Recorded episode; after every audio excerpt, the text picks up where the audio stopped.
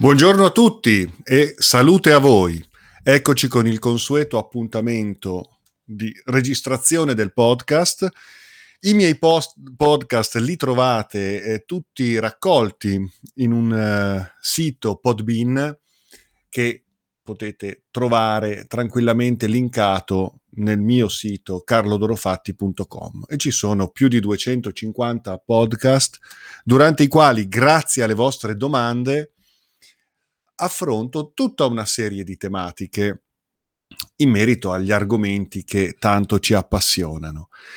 Quindi vi invito a scrivermi info chiocciola carlodorofatti.com per propormi argomenti da trattare, le vostre domande, non perché io abbia delle risposte, ma perché possiamo dialogare insieme confrontandoci su vari argomenti, ok? Bene, passiamo alle domande di oggi e ringrazio sempre tutti coloro che mi scrivono.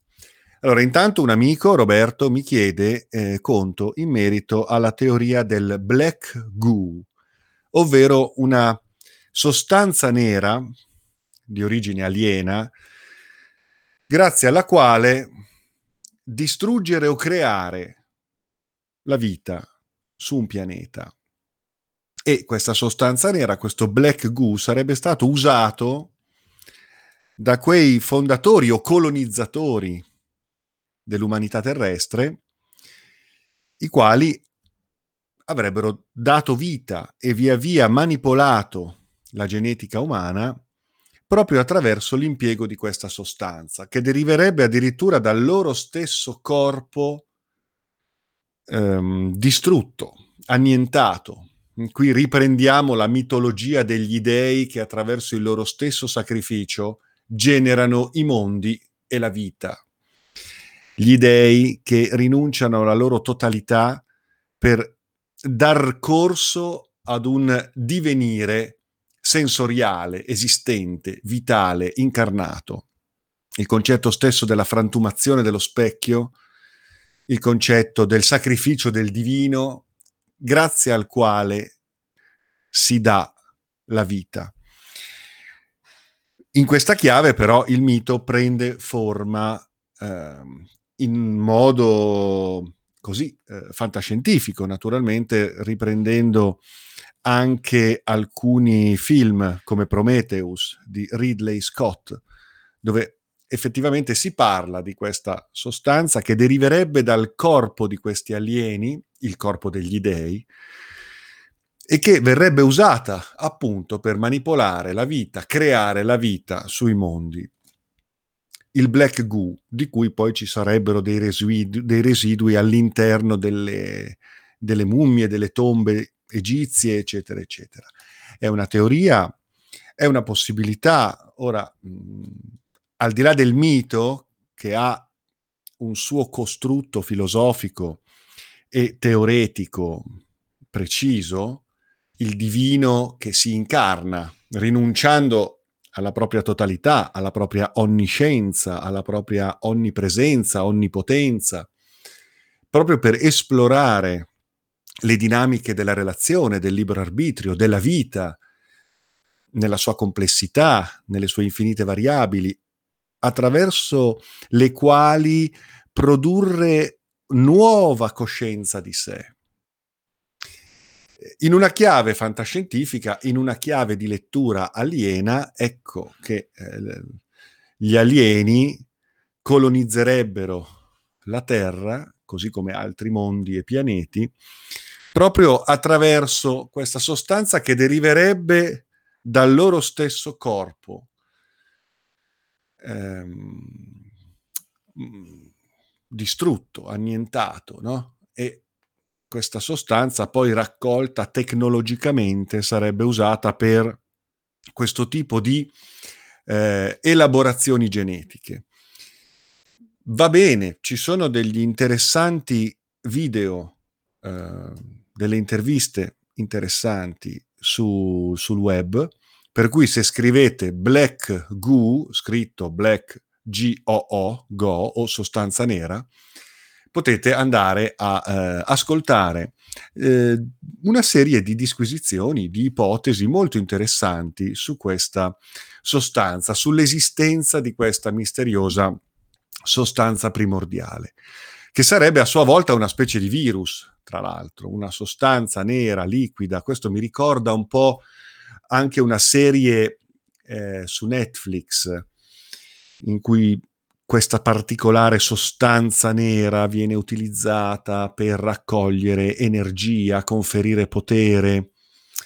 La serie di Netflix, eh, di cui adesso non mi ricordo il nome perché io poi ho una memoria molto, cioè vacillante per queste cose, Ehm, però è molto, molto ben fatta. Sicuramente qualcuno degli ascoltatori poi commentando scriverà il titolo di questa serie Netflix in cui c'è questa particolare sostanza nera eh, di cui si nutrono e che viene prodotta anche da una particolare elite. Eh, per ehm, gestire il, il, suo stesso potere. Mm? Molto interessante come, come, come dinamica, raccontata attraverso un film, il quale però denuncia una serie di possibili retroscena rispetto a quello che è una probabile elite eh, formativa di quelli che sono poi coloro che pretenderebbero di manipolare, controllare e guidare il mondo secondo le loro concezioni ideologiche.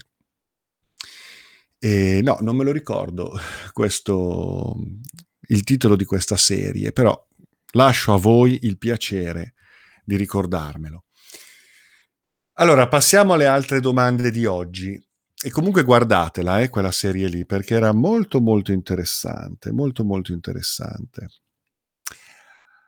Allora, eh, l'amica Francesca mi scrive e mi dice, non ho capito la differenza tra medium e psicopompo. Allora, io la vedo così. Lo psicopompo ha sicuramente capacità medianiche, cioè è un mediatore tra i due mondi, tra l'aldilà e l'aldilà. Lo psicopompo è la figura eh, mitica, spirituale, magica, che accompagna i defunti oltre le soglie della vita, verso la morte, il viaggio postumo, proprio per favorire un viaggio sereno, presso i lidi paradisiaci, reincarnativi, spirituali, a seconda delle varie concezioni, presso le varie tradizioni. Lo psicopompo è colui che accompagna, accompagna il moribondo, accompagna il defunto, oltre, per eh, propiziare o addirittura guidare effettivamente l'anima del defunto nel suo viaggio nell'aldilà. Lo psicopompo è un sacerdote, è uno sciamano, hm? è a sua volta una divinità, perché esistono anche divinità, quindi entità disincarnate, che presiedono a questa funzione presso le varie mitologie, greche, romane, egizie, caldee, babilonesi, sumere, oltre che in Oriente, ovviamente. Eh, nel bardo Todol abbiamo il libro tibetano dei morti, abbiamo proprio uh, le funzioni di accompagnamento alla morte descritte attraverso formule rituali anche molto complesse. Lo psicopompo per esercitare la sua funzione certamente è dotato di facoltà medianiche, cioè è un mezzo, un medium, un mediatore tra i due mondi, è in grado di muoversi consapevolmente tra diverse dimensioni della realtà e in particolare in questo caso tra la dimensione dei vivi e la dimensione dei disincarnati.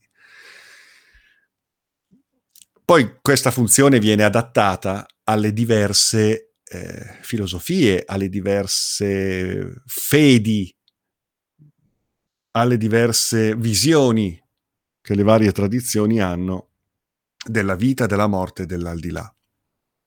Lo psicopompo quindi è senz'altro dotato di veggenza, è senz'altro dotato di capacità di relazione ultracorporea con eh, le dimensioni del sottile, è senz'altro un medium. Mentre invece il medium, così come lo immaginiamo, lo conosciamo nelle tradizioni dello spiritismo, quindi colui che, colui o colei che parlano o pretendono di parlare con i defunti, eh, non è detto che siano psicopompi, non è detto. Uh, non hanno necessariamente questa funzione di accompagnamento verso l'aldilà e nei mondi spirituali che attendono il defunto in quello che sarà il suo viaggio animico postumo. Quindi la figura del medium è vista più che altro come colui o colei che è in grado di dialogare, ricevere messaggi, canalizzare attraverso un'esperienza di trance, addirittura lasciarsi impossessare da uh, forme pensiero, entità, psicocreature, forze che dall'oltre interagiscono e dialogano con noi. Poi, che cosa effettivamente accade durante una seduta spiritica? Che cosa veramente accade nel momento in cui un medium si ritiene in grado, ostenta, addirittura vende questo servizio? È tutto da stabilire? Mm, che cosa viene eventualmente canalizzato, che cosa viene contattato, con che cosa entra in contatto questa persona sensibile, sempre che non si tratti di un millantatore, di un ciarlatano, di un truffatore. Eh, può esserci una persona sensibile che entra in relazione con qualcosa che poi, anche in base all'esigenza di soddisfare le nostre aspettative, le nostre necessità, quel qualcosa viene immediatamente ricondotto all'anima di un defunto che finalmente si riaffaccia a, a, questo mondo per parlare con noi, per darci indicazioni, per rivelarci cose o per risolvere questioni. Qui è tutto da vedere se poi effettivamente accade questo, perché la mente umana è complessa, i fenomeni psichici, i fenomeni sottili sono molto complessi, per cui bisogna poi andare a capire che cosa accade durante una seduta spiritica o una sessione medianica, veramente. Se si tratta effettivamente di un contatto con uno spirito intelligente o con un disincarnato o con parti di un'anima che ormai non è neanche più identificabile con quella data persona, perché queste parti vanno a creare dei costrutti, degli aggregati sottili che poi assumono una, una vita propria, eh? le larve, i gusci, che di solito rappresentano delle eh, creature che abitano il piano astrale e che se anche fossero generate da brandelli di corpi sottili che non sono passati oltre nel, nel, nel processo di reintegrazione dell'anima e dell'identità di un defunto che prosegue nel suo viaggio postumo, questi brandelli di corpi sottili possono poi assumere una loro, una loro identità anche costruita attraverso forme pensiero, telepaticamente recepite dalle persone, quindi sono anche magari in grado di esibire conoscenze, informazioni, memorie, ricordi, ma non sono necessariamente effettivamente la persona, il defunto, sono larve, sono entità che abitano l'astrale e che si nutrono delle nostre suggestioni, della nostra emotività. E molto spesso è con queste che eh, lo spiritista, il medium, entra in relazione, anche in buona fede, naturalmente. Cioè bisogna capire molto bene. La medianità spesso è un fenomeno spontaneo, la cui sensibilità o non viene guidata o viene interpretata in base al credo della persona e delle persone coinvolte. Quando parliamo invece di indagine esoterica, dimensione iniziatica, magica, allora la medianità si fa qualcosa di molto più preciso, corroborata da un equipaggiamento di conoscenza, di consapevolezza che permette in maniera lucida, consapevole, attiva eh, di entrare in relazione con altre dimensioni in maniera mm, molto più mirata rispetto al fenomeno spontaneo di una medianità così eh, vissuta in maniera poi eh, suggestiva più che evolutiva. Quindi spesso la medianità è uno sbirciare tra le crepe di un muro, ma in realtà si è sbirciati. Non c'è una reale consapevolezza di quello che si sta facendo, di quello che si sta vedendo, di quello che si sta guardando, di quello che si sta, eh, di quello che accade. Molto più spesso è ciò che dall'altra parte si muove che controlla il gioco.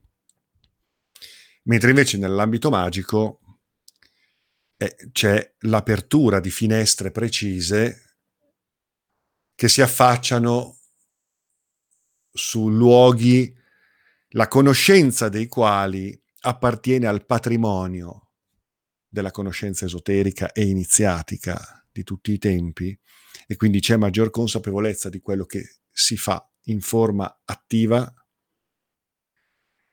mirata, consapevole e soprattutto ispirata da una progettualità evolutiva che non si limita quindi all'appagamento di necessità e suggestioni umane dettate spesso dal bisogno di consolazioni e conforto. che se da una parte possono trovare effettivamente soddisfazione, dall'altra parte diseducano ad un atteggiamento maturo nel rapporto con la morte, ad esempio.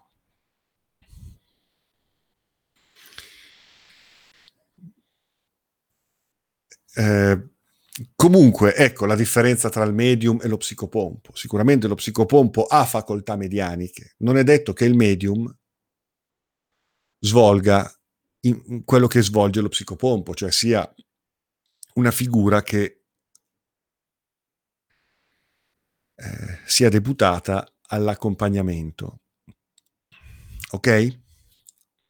Sto sintetizzando al massimo, eh. tenete conto che questi sono temi molto delicati, molto articolati, per cui cerco di sintetizzare, ok? Poi chissà mh, afferra subito. Chi magari è la prima volta che sente parlare di queste cose, eh beh, allora magari si ascolti e si riascolti questa registrazione eh, per poi cominciare a dedicarsi a degli approfondimenti su questi temi. Mm. Approfondimenti che però eh, necessitano di, una, di un orientamento, perché oggigiorno mm, se ne sente un po' di tutti i colori, con, tra medium, canalizzatori, channeler. Eh, se da una parte tutto questo può rappresentare uno stimolo creativo e fantasioso, ma pur sempre un innesco di un'indagine anche evolutiva, che muove i suoi primi passi in maniera tuttavia goffa, dall'altra parte può anche dar adito a deliri e svarioni che di evolutivo non hanno alcunché, sebbene possano essere molto intriganti e molto affascinanti, di per sé e nella loro funzione eventualmente psicoterapeutica e consolatoria. Però, ecco, ci sono dei rischi in tutto questo se non si è in grado di dotarsi di una conoscenza eh, opportunamente orientandosi nel modo giusto. E il modo giusto qual è? Il modo giusto è quello di accostarsi a questi temi attraverso quella che è una ricerca spirituale, personale, più ampia, la quale sincronicamente attiverà nell'ambito della vostra vita degli eventi, quindi l'incontro con contesti, persone, libri, situazioni, circostanze che sincronicamente vengono attivate da un nostro intento puro di ricerca della verità della conoscenza, a prescindere da quelle che possono essere le nostre aspettative o la conferma dei nostri pregiudizi e delle nostre necessità di credenza. Quindi si parte da una ricerca spirituale più profonda, che va al di là della, dell'immediatezza eh, nel coinvolgersi all'interno di certi fenomeni. Spero di essere riuscito a spiegarmi.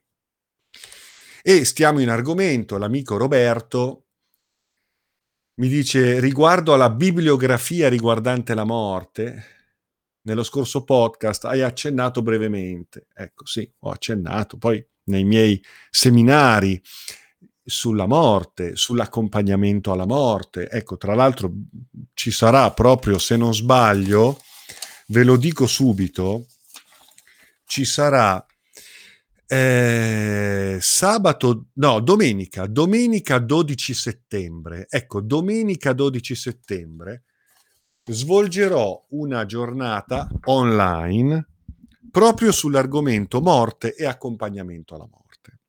Di solito sono giornate che tengo dal vivo ehm, a Terni, o laddove mi chiamano a fare queste giornate particolari. Questa è una giornata che si colloca all'interno del percorso accademico ACOS, quindi verrà frequentata da tutti gli studenti dell'Accademia ACOS, però essendo un argomento monografico sarà aperto a tutti, quindi tutti coloro che sono interessati domenica 12 settembre possono eh, accedere.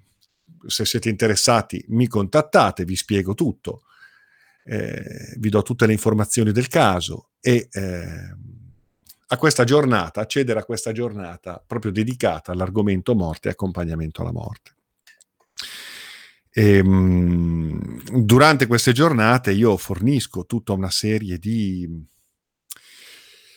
informazioni tratte dalla cultura tradizionale d'Oriente e Occidente, parliamo di esoterismo, gnosi, ermetismo, e, ehm, e poi ehm, condivido la mia esperienza e fornisco una serie di, eh, chiamiamoli insegnamenti, chiamiamoli metodi, appunto fondamentalmente basati sulla mia esperienza, ma che trova fondamento in precise tradizioni, proprio per eh, non solo accompagnare ma anche per prepararsi alla propria morte.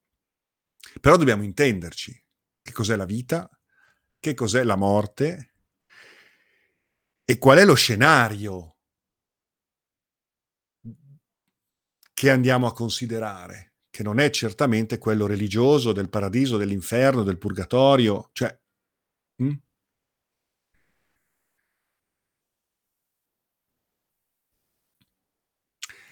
Ok, quindi l'amico Roberto mi dice: Mi sono ricordato di avere un libro di Vladimir Jan, Jankelevich, scusate la pronuncia, Vladimir Jankelevich, La morte, di cui lessi una quarantina di pagine. Lo conosci? Sì, lo conosco. E non ce l'ho nella mia biblioteca quel libro perché lo lessi tanti anni fa mh, in una biblioteca pubblica. Poi mi ero riproposto di comprarlo, ma Adesso ti ringrazio che me l'hai fatto venire in mente, infatti mi, me ne procurerò una copia perché mi piacque molto. Quindi eh, se vuoi sapere se consiglio la lettura di questo libro di Vladimir Jankelevich, La morte, che ho visto che è disponibile, lo trovate facilmente. Sì, lo, lo, consiglio, penso che sia un buon libro e che dia delle interessanti, eh, degli interessanti elementi di riflessione. Poi è chiaro che ogni cosa va collocata, va compresa. Mm. Però sì, penso che sia un buon, un buon riferimento. Quindi grazie eh, Roberto per questa domanda. E poi un altro amico, un altro Roberto, mi chiede, e eh, qui questo Roberto mi fa delle domande molto impegnative, devo dire. Eh? Allora, cerchiamo anche qui di, sinteti- di sintetizzare per quanto possibile. Intanto saluto Giovanna, saluto Marco, saluto Simona, Amina, Numeriana, le persone che sono qui collegate e che mi stanno salutando mh, mm, nei loro commenti. Allora, eh, l'amico Roberto di Torino mi dice, potresti parlare in modo esplicito per favore, della caduta dell'uomo? E qui già ci sarebbe molto da dire anche su questa terminologia. Comunque, andiamo avanti. Perché vorrei capire perché esistono gli ilici e gli pneumatici, qui fa riferimento alla tradizione gnostica, in questo caso di matrice greca, gli ilici da ile sarebbero coloro che potremmo definire materialisti, identificati nel corpo. Se volessimo fare un accostamento alle tradizioni orientali, potremmo parlare di tamasici, il tamas. Ecco, ile, tamas, mm, riconducono a questa idea di persone molto materiali e materialiste, identificate nel corpo e con un atteggiamento eh, positivista, nel senso che credono in quello che vedono e toccano, tutto il resto non esiste e il loro riferimento esistenziale è meramente di carattere materiale. Gli pneumatici invece sono i sattvici, sono coloro che invece si aprono ad una visione più ampia, spirituale e ispirano la loro vita, anche materiale, alla luce di valori spirituali, di una consapevolezza spirituale che va naturalmente ben oltre i confini materiali e sensoriali dell'incarnazione. E per una questione di completezza ricordo che in mezzo ci sono gli psichici o rajasici, coloro che, insomma, sì, sono materiali, però indagano, si pongono delle domande, mm, fanno dell'intelletto, ma anche delle emozioni, dei sentimenti, un eh, punto di riferimento importante, anche evolutivo, anche creativo. Quindi non sono spirituali in quanto hanno una, una, coscienza, un sentire, una vocazione di carattere spirituale, mistico, trascendentale, però non sono neanche puramente materialisti, cioè eh, si pongono delle ulteriori istanze che hanno a che fare con l'intelletto, quindi con esigenze superiori, l'arte, eh, la conoscenza, eh, l'indagine anche del vissuto umano in termini di emozioni e di sentimenti. Quindi ecco gli psichici, Michele giustamente mi ricorda, e quindi l'ho ricordato. Però qui la domanda di Roberto è perché esistono gli illici e gli pneumatici? Cioè come mai esistono queste due categorie di, di, di, di persone, se vogliamo, così diverse tra loro, no? E per quale ragione, continua la domanda, chi fa un percorso reale deve farsi il mazzo? Bellissimo questo. Visto che secondo me questi due aspetti sono connessi a questa causa, cioè, che relazione c'è? Chi è pneumatico ha avuto origine da un'altra creazione? Per favore indicami eventualmente un buon testo che ne parla, eccetera, eccetera. Beh, qui dovrei fare riferimento ai te- dovresti fare riferimento ai testi gnostici, ai testi della gnosi. Se ne trovano di ottimi. E poi hai anche una seconda domanda, anche qui bella, bella corposa. Essere draconiani cosa vuol dire? Seguire un percorso del sole nero, luciferino. Eh, anche qui mi chiedi una bibliografia. Eh, caspita, giustamente perché oggi ci sono tanti libri, forse troppi libri. E ci si confonde un po', anche perché purtroppo devo dire che c'è anche un certo pressapochismo nell'affrontare certi argomenti. Si fanno dei minestroni straordinari in salsa New Age che poi alla fine eh, ripropone delle visioni estremamente infantili, quasi ancora riproponendo dei paradigmi tipicamente religiosi, dualistici e comunque molto superficiali. Quindi non hai torto nel chiedere del, dei testi di orientamento, perché in effetti da una parte oggi c'è la bellezza di una ricchezza di fonti straordinarie, dall'altra parte c'è anche da selezionare, perché purtroppo c'è molta creatività nel rispetto di ognuno. C'è posto per tutti, però in effetti a volte ho letto degli strafalcioni clamorosi. Poi all'insegna del sentire, ognuno può sentire quello che vuole, però un conto è il sentire, un altro conto è un'invenzione personale che viene proposta come, eh, come verità. Ecco, qui bisogna un po' allora distinguere quello che è un eventuale sentire dignitoso e rispettabile. Ci mancherebbe altro. Chi sono io per giudicare quello che senti? Però, ecco, un po' più di umiltà nel proporlo, perché quello che senti, poi, ecco, magari vedi, andiamo a vedere se poi è, è quello che effettivamente può essere proposto come la verità addirittura facendo poi tutta una serie di ricostruzioni storiche pretenziose e spesso erronee. Eh, quindi qui andiamo poi nel, nel, nel, dire stupidaggini. Quindi, ecco, scusate questa piccola parentesi, eh, però eh, dobbiamo considerare qual è lo scenario attuale. Ci sono anche però dei bellissimi libri di straordinari autori e autrici attuali che comunque, al di là del loro sentire personale, si preoccupano anche di condurre una ricerca seria, ehm, impegnata, profonda, e di solito lo fanno con un'umiltà straordinaria, quell'umiltà che manca invece a chi, forse mosso da, dal proprio personale entusiasmo, difetta di umiltà e ne dice di ogni. Allora, vediamo, non sto prendendo tempo, eh, vediamo un po' di rispondere a queste domande e se non riesco durante questo podcast sarò lieto di proseguire la prossima volta. Allora, la caduta dell'uomo. Ecco, la caduta. La caduta è proprio il mito gnostico per eccellenza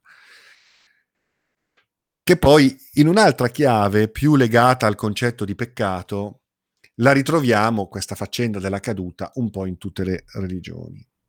Per cui l'esperienza materiale viene vista come una punizione, un errore, una degradazione, una caduta, in effetti. In, in assoluto, cioè l'esperienza materiale è in assoluto una punizione, una prigione, una caduta. In assoluto. E da qui ecco la visione duplice di un Dio buono e un Dio cattivo. Un Dio che crea, che dona la conoscenza, che è spirito, e dall'altra parte un Dio demiurgo con i suoi arconti che eh, presiede al mondo materiale. Ingannevole, illusorio, fuorviante, ehm, nutrendosi poi effettivamente della, della nostra stessa esperienza vitale. Questa è, la visione, è una visione gnostica mh? Hm? molto marcata tra le tradizioni gnostiche. Io non la vedo così, ovviamente, non la vedo così, nel senso che non vedo l'esperienza materiale come necessariamente in assoluto un'esperienza erronea, una caduta. La vedo piuttosto come un'espressione dello spirito, della coscienza, un'occasione di coscienza, di bellezza, di amore, un'opportunità evolutiva. Cioè ho un'impostazione molto più tantrica rispetto alle posizioni yogiche ortodosse. Ho un'impostazione molto più ermetico-esoterica rispetto alle impostazioni dogmatico-religiose o di quel tipo di gnosi.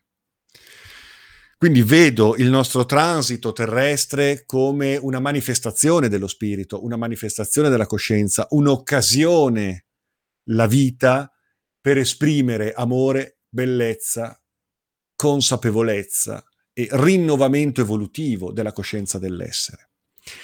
Che in questo l'essere umano sia messo alla prova, proprio perché l'esperienza della coscienza è un'esperienza evolutiva reale, cioè effettivamente l'essere umano è messo nelle condizioni di uno smarrimento, di un disorientamento, attraverso il quale e grazie al quale la coscienza dell'essere possa rinnovarsi attraverso il suo divenire dinamico presso i mondi del possibile.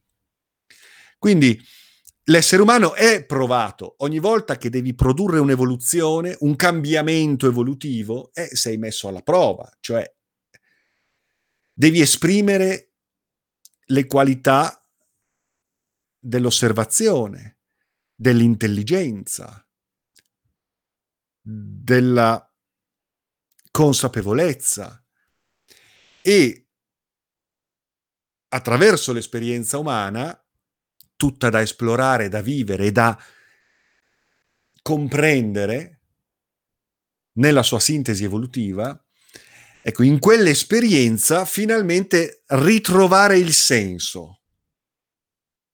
Però questo è uno sforzo straordinario perché non è insito nei processi naturali e quindi ecco perché bisogna farsi il mazzo, che poi in realtà non è un mazzo nel senso che devi fare chissà che, ma è un mazzo nel senso che lo sforzo è quello di non lasciarsi ingannare dall'esperienza dei sensi quando in essa si ripone in senso assoluto la nostra identità. Perché la nostra identità va ben oltre, è qualcosa di ben altro rispetto all'esperienza dei sensi in senso materiale. Allora è nel recupero di questa consapevolezza trascendentale la sfida del, della, dell'illusione. Quindi non è che l'esperienza materiale sia di per sé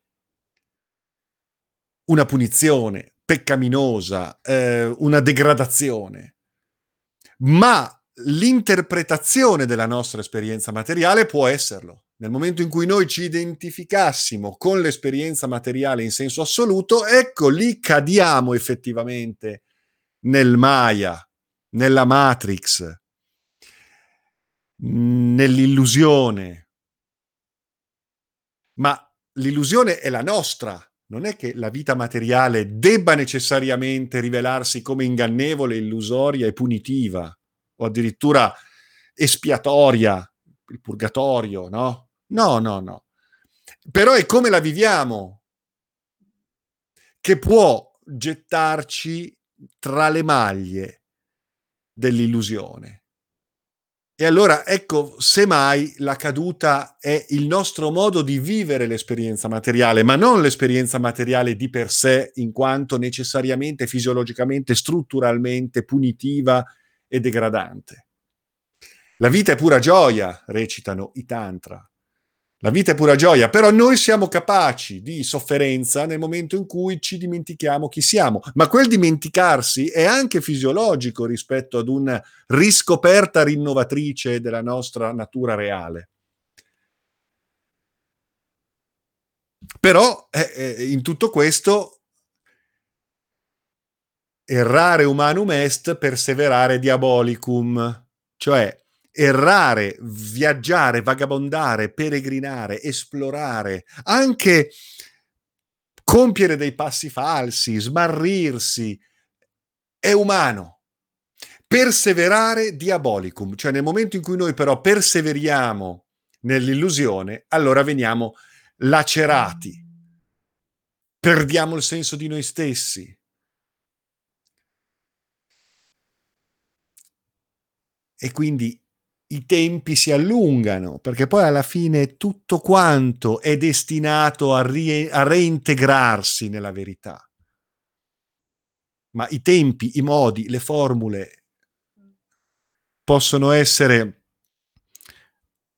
coerenti con un'incarnazione oppure necessitare di infinite riformulazioni perché infine possa maturarsi una coscienza senziente capace di consapevolezza e di gestione del fenomeno dell'incarnazione in senso evolutivo e reale in quanto eh, riconducibile alla natura reale di se stessi e delle cose. Quindi lo smarrimento, la caduta è semmai data dal momento in cui noi ci lasciamo ingannare dall'esperienza materiale, che da opportunità, da trampolino, diventa invece la nostra gabbia. E lì dobbiamo districarci.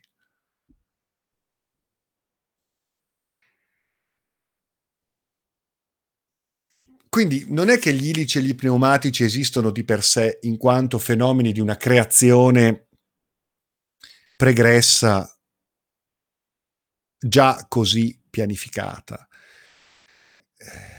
Gli ilici e gli pneumatici sono le, la stessa cosa, ma semplicemente c'è un difetto di consapevolezza, un difetto di coscienza, che può cristallizzarsi, incancrenirsi, tanto da poter addirittura manifestare delle forme di vita dotate di anima, per quanto potenziale, ma ancora mh, indi- individuabile nel suo viaggio, oppure individui che sembrano addirittura sprovvisti di anima, tanto sono identificati nel fenomeno corporeo e materiale e tanto è materialistica la loro visione. Per cui la funzione animica è così atrofizzata tanto da sembrare assente. E forse e forse lo è assente. E la sfida è tutta interiore. E diamo comunque sempre possibilità, anche questa è una visione tantrica, cioè eh, non è che l'ilico è destinato a essere ilico per tutta la vita, cioè c'è sempre la possibilità, si vuole sempre essere positivi, però è anche vero che a volte questa stessa visione positiva viene messa a dura prova. Ma io sono ancora della scuola che dice non c'è santo senza un passato, non c'è peccatore senza un futuro. Ovviamente poi la parola santo e la parola peccatore non sono termini che fanno parte del mio linguaggio, però questo aforisma, non c'è santo senza un passato, non c'è peccatore senza un futuro, mi piace perché è estremamente possibilista. Però bisogna farsi il mazzo, che poi in realtà è curioso perché è paradossale. In realtà la realizzazione della nostra autentica natura sta nella resa, più che nell'impegno così come noi lo intendiamo nella nostra logica, soprattutto occidentale, no? attiva, positiva, propositiva, costruttiva, edificatoria. Qui non si tratta di edificare, si tratta di togliere la polvere dallo specchio, si tratta di mollare la presa sulle suggestioni del mondo. Quindi in realtà è un impegno ma per via negazionis, cioè è più un chiedersi cosa non sono, piuttosto che voler stabilire e conquistare un cosa sono, è più un discernere attraverso la consapevolezza di cosa non sono e attraverso la consapevolezza di cosa non sono pervengo a una spontanea e naturale presa di coscienza di ciò che rimane. Quindi non è uno sforzo costruttivo, ma addirittura è uno sforzo demolitorio delle illusioni. Ecco allora perché nei, nei tantra, nell'ermetismo, nell'alchimia, nell'esoterismo, quello più profondo, che si riflette anche nella psicologia del profondo, eh, l'impegno è destrutturante, più che strutturante. Qui si tratta di demolire le maschere, riconoscere e integrare le ombre non per fugarle, ma per, per trasmutarle. Ecco allora il viaggio nel profondo, per scoprire chi non sei, prima ancora di scoprire eventualmente chi sei, o meglio che cosa sei. Quindi ecco la destrutturazione. Ecco perché queste tradizioni sono così vicine all'immagine di Set, di Shiva, Shiva il distruttore dell'illusione. E poi guarda caso, poi le religioni e tutti i perbenismi del, del love and light, Set, Shaitan, Shiva, Satana, ecco lì tutte le vie sataniche. No, non sono vie sataniche, queste vie amano rifarsi a questi archetipi perché questi archetipi sono profondamente trasgressivi, ri- ribelli. Perché? Perché si pongono delle domande, perché non stanno al gioco delle apparenze e si ribellano nei confronti delle apparenze, delle apparenze materiali e anche delle apparenze spirituali. Infatti, questi sono i grandi ribelli anche nei confronti di Dio, di quel Dio, il Dio delle religioni. Ecco perché allora poi le religioni li indicano come il diavolo.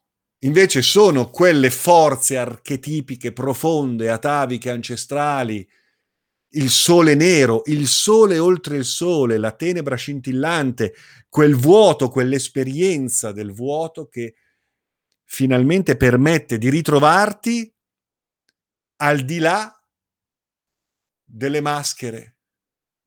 Ma addirittura redimi le maschere, perché poi vai anche a comprendere come le maschere sono la necessaria interfaccia per interagire nel gioco del mondo, ma lo fai con consapevolezza.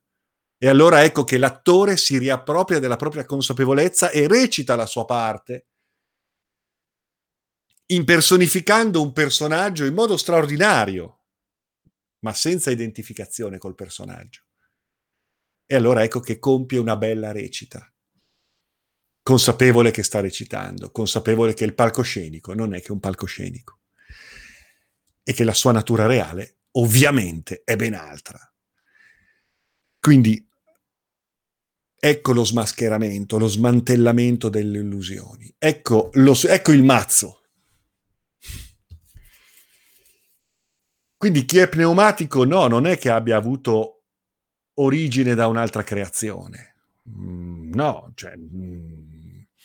Poi, attenzione, che la storia umana terrestre sia ricca di episodi circostanze, situazioni, epoche, dinamiche molto complesse, che coinvolgono anche molto probabilmente, per me sicuramente, dinamiche che hanno a che fare con altre dimensioni, ehm,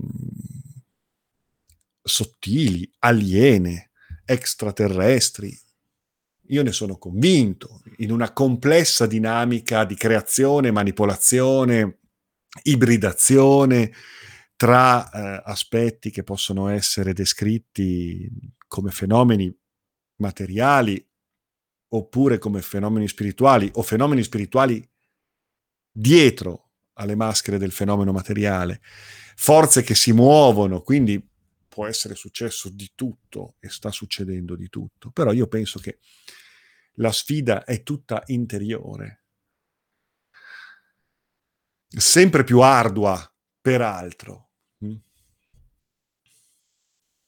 Poi per quanto riguarda il discorso dei draconiani, ecco, eh, chi sono i draconiani? Ma i draconiani sono coloro che vedevano nella stella Draco, nella costellazione del drago, che era il riferimento polare in certe epoche, eh, vedevano la rappresentazione della vita, dell'energia, del cambiamento, del mutamento evolutivo. Ecco il drago, archetipo straordinario, ancestrale, di cui adesso non stiamo a parlare perché altrimenti dovrei parlarne ore. Magari faremo una conferenza sul drago, il simbolo, l'archetipo, il mito, ma anche l'energia, la forza che rappresenta il drago. Il drago ovviamente condannato e eh, mortificato dalle religioni no? che lo vogliono trafitto, lo vogliono ucciso, lo vogliono ehm, eh, perseguitato, assimilato al concetto del male, quindi il drago, il rettile, il serpente. In realtà è il simbolo della conoscenza, del mutamento evolutivo, della forza, dell'energia, il drago, il drago cosmico, archetipo straordinario. Ecco, i draconiani sono coloro che si rifanno a quegli antichi culti stellari che vedono nella costellazione del drago una serie di significati e che eh, si identificano con la coscienza cosmica nelle sue espressioni possibili, nelle sue mutazioni possibili. Il drago come simbolo alchemico anche. Ne parleremo semmai qualche volta. Quindi i draconiani non hanno niente a che fare con il satanismo, non hanno niente a che fare con il, il, il, no, hanno, hanno, a che fare con i luciferiani perché il drago è anche simbolo del fuoco, il fuoco è il simbolo che poi caratterizza figure straordinarie, ribelli, trasgressive come Prometeo, come Lucifero, la stella del mattino, il portatore di luce. Titolo che viene anche nei Vangeli assegnato alla stessa figura del Cristo, come Lucifero, tra l'altro, come stella del mattino, mm, tra l'altro. Quindi Lucifero e l'archetipo del Cristo hanno a che fare, sono molto vicini, ma ancora una volta per le religioni il portatore di luce che ruba il fuoco agli dei, che ruba il fuoco ai falsi dei per restituirlo agli uomini, è una figura da perseguitare, da punire. Pensate al mito di Prometeo, fantastico, straordinario, significativo a questo proposito. Va bene, mi, mi fermo qui. Quindi io sono un draconiano, per esempio, sicuramente, ma non per darmi un'etichetta, perché poi queste etichette lasciano anche il tempo che trovano. Eh. Liberiamoci anche dalla necessità di queste etichette, di queste identificazioni, di queste assegnazioni. Però sicuramente sono molto vicino ad una visione esoterica, ermetica, alchemica, tantrica e draconiana della vita. Bene, vi ringrazio ci sentiamo probabilmente tra 15 giorni, perché venerdì prossimo sarò impegnato in altri lidi. E scrivetemi info-carrodorofatti.com e mandatemi le vostre domande, anche le vostre obiezioni. Eh? Eh, stiamo chiacchierando. Ma spero che queste riflessioni possano esservi utili. Grazie, buona giornata, salute a voi.